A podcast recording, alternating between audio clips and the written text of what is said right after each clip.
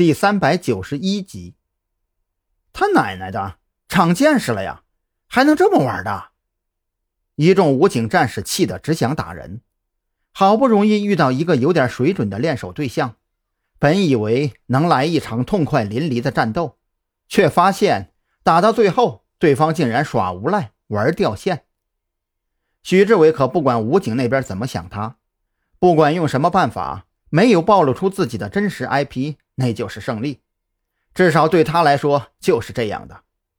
等他冲了杯咖啡，缓过神来，这才想起张扬等人还在人防工事里等着自己的消息呢，不由得面色一红，赶忙打开耳麦：“老张，你们那边情况怎么样了？”“不怎么样，虽然有吃有喝的，但是这地方太吵了。”张扬的声音很无奈，要不是担心被武警的训练部队发现。他还真想把车开到那处存储物资的坑道里，那边的地上铺着防潮雨布不说，更重要的还有电，哪像现在这个破地方啊！写着生活区的标志，却是家徒四壁、阴冷潮湿。啊，那个艰苦朴素一下嘛！我已经把老王发给我的供词递交给赵队了，估摸着很快就会有结果了。许志伟一边安慰着张扬。一边手忙脚乱地打开笔记本电脑，没敢连接特侦局的网络，而是用自己的手机打开热点共享，将秦良的供词转发到赵军的邮箱。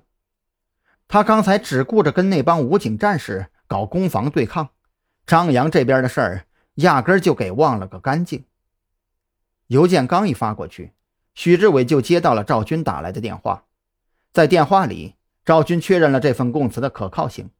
丢下一句让许志伟等消息，就直接挂断了电话，压根没问张扬一行人的情况，就仿佛真的什么都不知道似的。老狐狸，绝对是个老狐狸。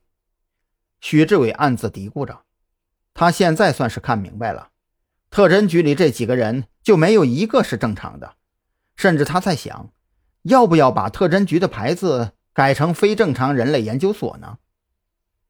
接下来就没有许志伟什么事儿了。赵军拿着秦良的口供找到了李栋，经过专案组的全体成员讨论决定，这份口供被递交给了市局方面。和口供一起上交的，还有一份由李栋和赵军共同签字的案情报告。在这份报告里，李栋将张扬的潜逃定性为特殊的调查手段，并且将其模糊化，重点突出陆安受人要挟。才不得不陷害张扬的经过。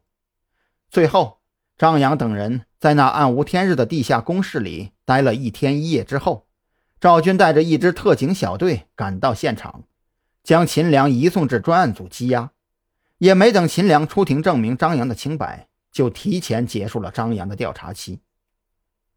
本以为这件事到这里也算是水落石出，张扬满怀信心的准备寻着被抓的那些歹徒。顺藤摸瓜，查出子午会在临海市的窝点，可屋漏偏逢连阴雨，被武警方面抓到的几名持枪歹徒，还没等正式审讯，就利用胃部隐藏的强硫酸自杀身亡。